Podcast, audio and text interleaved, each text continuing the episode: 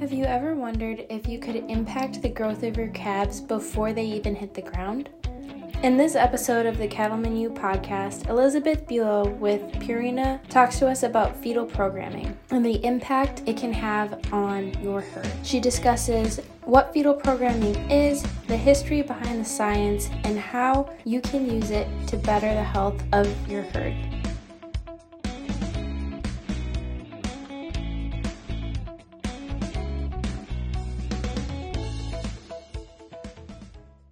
We are excited to have Elizabeth join us today on the podcast. Thanks for being here. Absolutely. Thanks for having me. Why don't you start by just telling us a little bit about your background and your involvement in the agriculture industry? All right, awesome. Yeah, so I grew up in central Missouri about 20 miles south of Jefferson City, Missouri, on a small cow calf operation. And that's really where I found my love for everything agriculture. By my love for cows. I found my love for just being outdoors and, and enjoying this business. So I found that love very young and have decided to make it a career. And uh, today, you know, me and my husband, we actually run cattle with my father in law and have a little baby girl that we get to uh, enjoy this lifestyle with today real briefly on my background, I went to a small ag school in Jefferson City, Missouri, and Lincoln University, and got my bachelor's in animal science, and then continued on with my master's and PhD at the University of Arkansas, and did my master's in ruminant nutrition and my PhD in cow calf parasitology. So, kind of a two pronged approach. I think that they both go hand in hand really well together. And came to Purina almost six years ago and handle sales training, producer events, cover border to border, coast to coast, working with the sales team and producers out in the country. Perfect. I think that sounds like such an interesting career working with both sales reps and producers. Something you talk a lot about that I'm really fascinated is fetal programming. And almost anytime I talk to a producer that I have a relationship with, this comes up in conversation. And I think it's something that as an industry we don't talk about enough. Can you give a definition for fetal programming and kind of go into a little bit of background about that and how you got an interest in that? Absolutely. So, like yourself, I think fetal programming is a important topic that we should keep in the back of our mind or even at the top of our mind when we think about, you know, anything from human nutrition all the way to cattle nutrition, swine nutrition, really any any mammal that's out there uh, should have fetal programming uh, as a focal point. And so again, I, I like to talk about fetal programming with producers, but really what it comes down to is is how mom's nutritional plan is during gestation can have lifelong impacts on that offspring's life. So, whether that be good or bad effects, fetal programming can really outline that. So, for instance, when we think about fetal programming, it, it either turns genes off or on. It doesn't change necessarily the genetic makeup of that individual, but it just turns if a gene is going to be turned on or turned off and how that gene is expressed. One thing I think that helps me when when we talk about fetal programming is oftentimes to envision it in humans. And a lot of genetics I relate back to humans just because it seems to be a little easier for us to visualize how genes are passed down and and how all this is affected in a family of humans versus in a cattle herd. And so talk to me a little bit about as a producer, how do we think about fetal programming and what are some ways that we either can improve not the genetics necessarily but we can pull some of those traits that we want based on fetal programming. Kind of where's the first place to start? Right and and to kind of put a human perspective on this whole fetal programming aspect. The really the first documented case of fetal programming was actually during World War II, where the city of Amsterdam actually was blockaded. So no food resources could come in, no food resources could go out for those people. And about 4.5 million people were impacted and they survived on soup kitchens and, and whatever food could be dropped from the air. And what they determined was, ironically, that this was a three month period, right? Which equals a, a, trimester. And so during that period, it's called the Dutch Hunger Winter. women were pregnant in different trimesters. So, for instance, some women became pregnant during this three month period, some were in their second trimester, and then the third population of people were in their third trimester. So we could really get some some data that really supports this aspect of fetal programming. And what they noticed was was that women, depending on when they became pregnant or what stage of pregnancy they were in, their offspring had lifelong implications just by being rationalized to uh, you know, in some instances, 800 calories a day. And you think about what maybe you had for lunch or for supper, right? Generally speaking, that's probably over 800 calories, and that was their daily allotment. And so babies that were born to moms that were in the first trimester had cardiovascular disease. They had high cholesterol as adults. They were obese as adults just by how mom's nutritional plane was during that three month period. Moving on to the second trimester, those individuals that were born had glucose intolerant and they had kidney disease just again from what their mom's nutrition was during that trimester. And then lastly, those that are in that third trimester group, as adults, those individuals had higher incidences of asthma. And if we think about that from a cattle perspective, you know, 75% of the fetal growth is going to happen in the third trimester, but that's really where the final development of the lungs occurs. And so, you know, I think about these from a human perspective. I don't think that there's any one trimester that's more important. They all are important. Key things happen you know in each stage of production or each stage of gestation but really this this dutch hunger winter was a is a really good indication of, of those genes either being turned off or turned on, or how that fetal programming aspect hurt or hindered that population of people.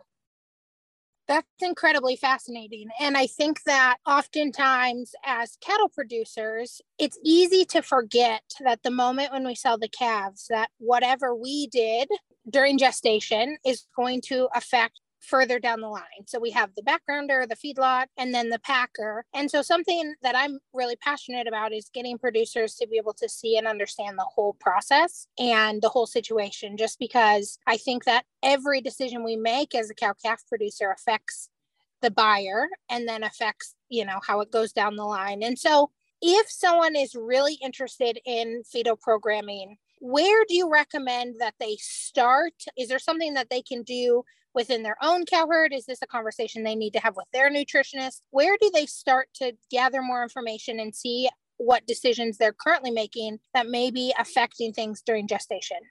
Yeah, absolutely. So, like you mentioned, you know, typically we don't think about that calf until it hits the ground, right? When that calf hits the ground, we, you know, we want to make sure that it makes it to weaning. We want to make sure that it makes it to finishing, all of those things. But really analyzing what that cow's nutrition program is on a 365 day period is the crucial component. So we want to keep her between a five and a six on a year round basis in terms of body condition score. So a body condition score five is two to three ribs showing. She's angular across her top, no tailhead fat, no brisket fat. And that's really the minimum we want to stay at.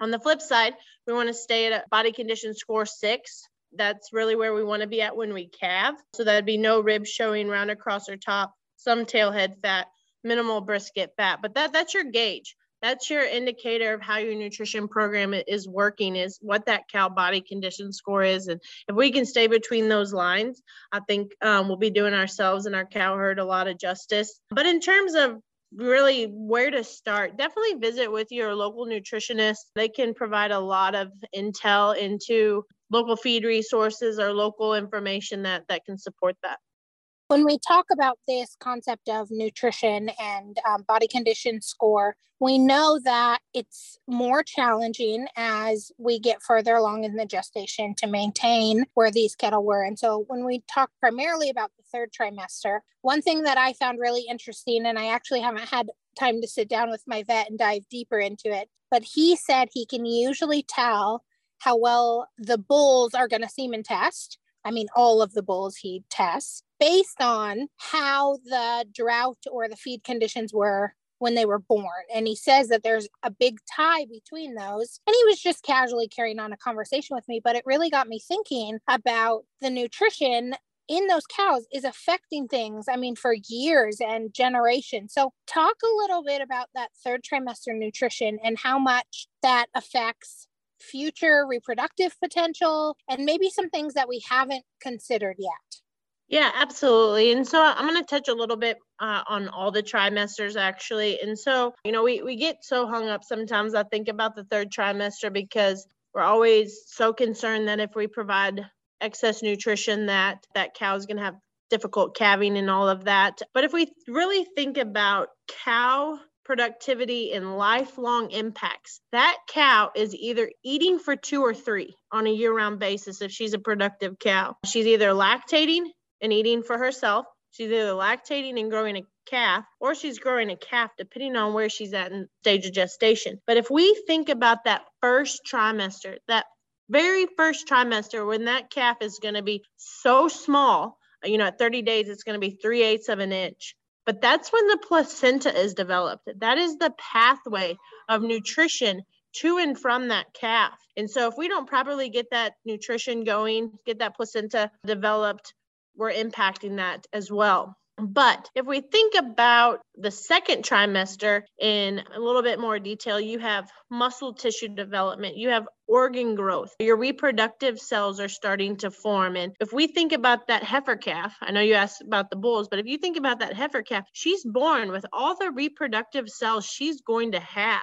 And just by shorting mom in that second and third trimester, even in that first trimester, you're negatively impacting that heifer calf's reproductive performance, decreased ovarian reserve, decreased uh, performance from a, a lifelong impact. So, in regards to bulls, right? Bulls are 50% of the equation, right? And if we don't properly develop those reproductive organs early on in life, that's going to impact that bull's productivity, just like what your vet mentioned you know, again, we think sometimes just about the third trimester and how it's important. But if we go back all the way to day one and work ourselves forward from that perspective, that's when we're going to see that improved performance in, in both heifer productivity in their lifetime and then as well as those bulls.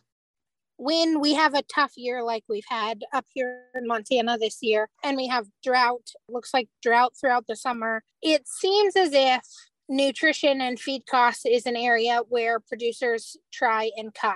And it's just human nature, right? You got to make the ends meet and you got to have your income match your expenses to the best of your ability. And on a year like this, it can be a little challenging. One thing that I don't think we understand or we think about enough is how nutrition is not just you know what the forage looks like what the hay looks like it's all of the supplements and everything else that we are feeding those animals so can you just give a quick overview about when we talk about any trimester nutrition, kind of all of the components that we're talking about?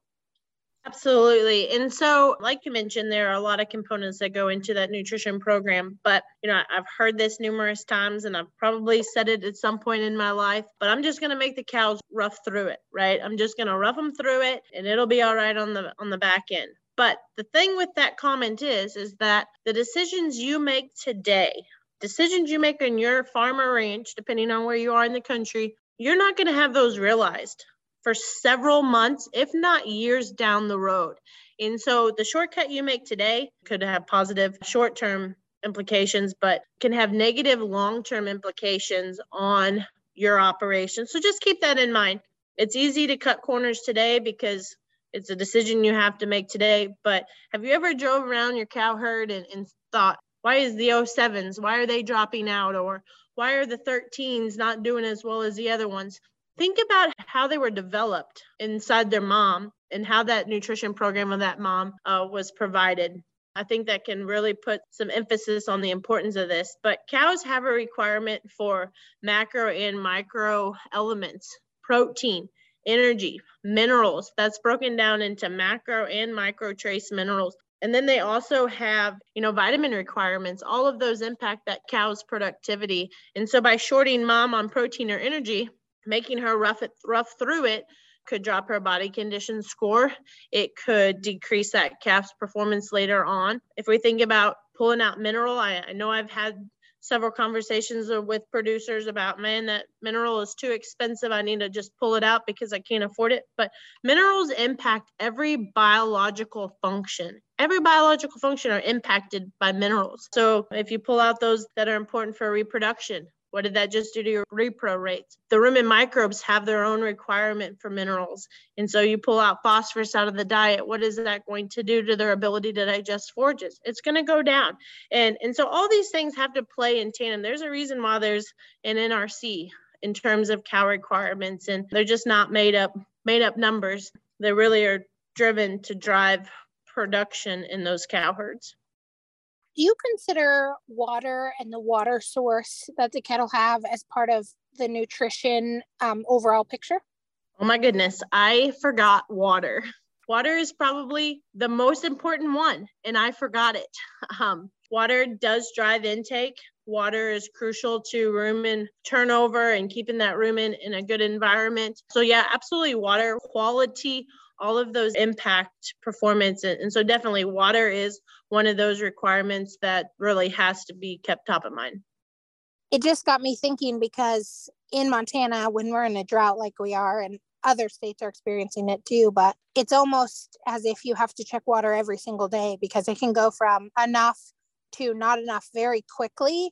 And I always wonder what running out of water does for these bred cows and you know the impact of what it has on that calf long term and that's just not something it's talked a lot about. I think people don't like to talk about running out of water going up and finding the tanks empty but we know it happens especially on a year like this. I mean people in the mountains really struggle getting enough water. Is there any research done on that? So yeah i always use a good rule of thumb of one gallon per hundred weight is kind of what they're going to need during normal temperatures now when we get out into the summer that's going to be increased but you know i think more so in terms of water is going to be if they're not drinking, they're probably not eating. If they're not eating, they're not going to be getting their protein and energy requirements, therefore impacting the calf from that perspective. So water really just controls, you know, intake and, and homeostasis in that cow. That's great information. I got a little sidetracked. We were talking about effects of nutrition during the different trimesters. And one thing I really want to talk about is calf vigor and kind of the health of the calf. Because one thing that I notice again in humans, and sometimes I think it's a little easier to see, is when you have a baby who's born prematurely and we see some of the struggles that that baby potentially goes through right needs some help with oxygen some other things like that and as we shorten the gestation on cattle, we are essentially having premature calves that we, of course, don't use that term. We use low birth weight or calving ease. But how important is that nutrition during those trimesters when we look at the health of our calves, calf vigor, and kind of long term health? I mean, not only, you know, until day of weaning, but carrying on into the feedlot. Yeah. So if you think about women, when they go to their first doctor's appointment, when they find out they're pregnant, what is usually the first thing that the doctor says? You don't need to lose weight and you need to take a prenatal vitamin. Do we think about that from the cattle perspective? Not always. And so um, my doctor, whenever I had my baby girl, he uh, he found out pretty quick that we we talk about cows, but basis is still the same, right? Like we don't want your cows to lose weight. You need to be on a good mineral program. You need to keep them in good shape. But if you think about that third trimester in particular, that's the final development of the lungs. But what's also happening during that third trimester, that last 30 days of gestation, is when colostrum is being produced. So if we short mom on groceries, she's going to produce less colostrum. There's some data out there that will support that uh, keeping mom in good condition, having her in the right body condition score, that six, she will produce better colostrum. That better colostrum will have more of those immunoglobulins that are important for immunity, but she'll also produce more milk. So not only is she producing more milk, she's producing better milk. But what's really interesting to me is that if she calves in a good body condition score, that calf is going to stand quicker to get that better milk, that better colostrum, which then therefore uh, correlates to improve weaning weights, more calves making it to weaning just by mom's gestational plane. It's definitely such a good thing to think about now as you know we get into breeding season. For most of my commercial producers it's a little early. We probably have another month but a lot of them the bulls are turned out. And so i think that this is something that we need to be really proactive. We need to be playing offensive. And if we're in this industry for a long time which most of us are right? Multi-generation families this nutrition game affects you know the next five ten years of the herd. And so while it might be easy to say i can save on a little mineral or i don't need to put salt out um, that's a makes a big impact on the future productivity of the herd Oh, absolutely. I would totally agree with that. Uh, just like you mentioned, right? You're impacting generations, right? The decision you make today is impacting that offspring, that offspring's grandkids and so forth and so on. So, you know, we need to think about this whole thing, this whole fetal programming thing on a year round basis, right? Keeping her between that five and a six on a year round basis so that we don't have these huge dips or need to have some some rescuing from a nutrition plan because at the end of the day it's easier and cheaper in the long run to keep up than it is to play catch up. And so again, the decisions you make today to skimp on something hopefully you don't do that but the decisions you make today aren't going to be realized like i said for for several generations down the road i completely agree a lot of our cattlemen you listeners are podcast listeners are people and producers who really want to do something different and a conversation that i've gotten from these producers is how do I even know where my cows stand on nutrition? I mean, it's it's a little different world, right? We can go to the nutritionist, they can draw some blood. But what is the recommendation for a producer who says, I don't know where to start. I don't know if I'm overfeeding or underfeeding. I don't know if my cows are getting enough macro or micronutrients. Where do you recommend that they start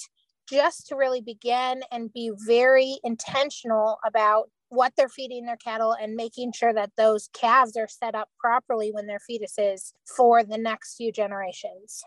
Monitoring cow body condition score is one of the best tools we have in our toolbox to really evaluate what that cow condition is. So, is she thin? Is she at a body condition score six? So, really just getting out, looking through the cows, you know, sometimes when we see our cows every day or maybe every other day, we don't notice this high or low dip in body condition score. So get a piece of paper out, write four, five, six on your paper, seven, what have you, and just go out and tally what condition score your cows are in? Bring bring a friend bring somebody that hasn't seen them in a while so that you can take that subjectivity out that biasness out. But really just being diligent about body condition scoring your cows. You know i, I mentioned that we want to be in no less than a five at weaning weaning is a great opportunity to body condition score those cows know what we need to do to get to a body condition score six prior to calving. Uh, we want to be no less than a five and a half when we turn those bulls out. At my place we're turning bulls out memorial day. So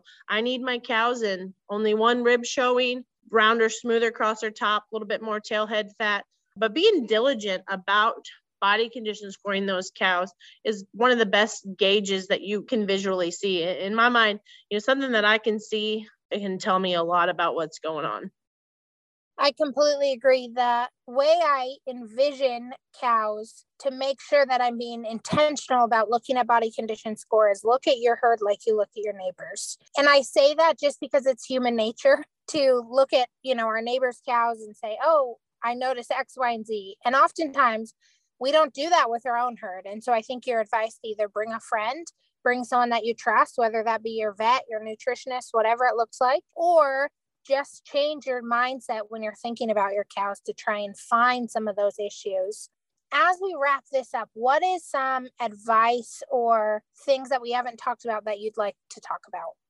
Yeah, so I think we've talked about quite a few things here that I think that can resonate whether you're raising cows or you're got any other mammal out there that you're raising, but really just be conscious of you know the decisions that you make today right? And the implications that they have. So i think we've hit on all the the big points here but just go out and body condition score your cows. In my mind there's nothing better than either riding through the cows or driving your side by side or just however you're going to check your cows occurs at your place.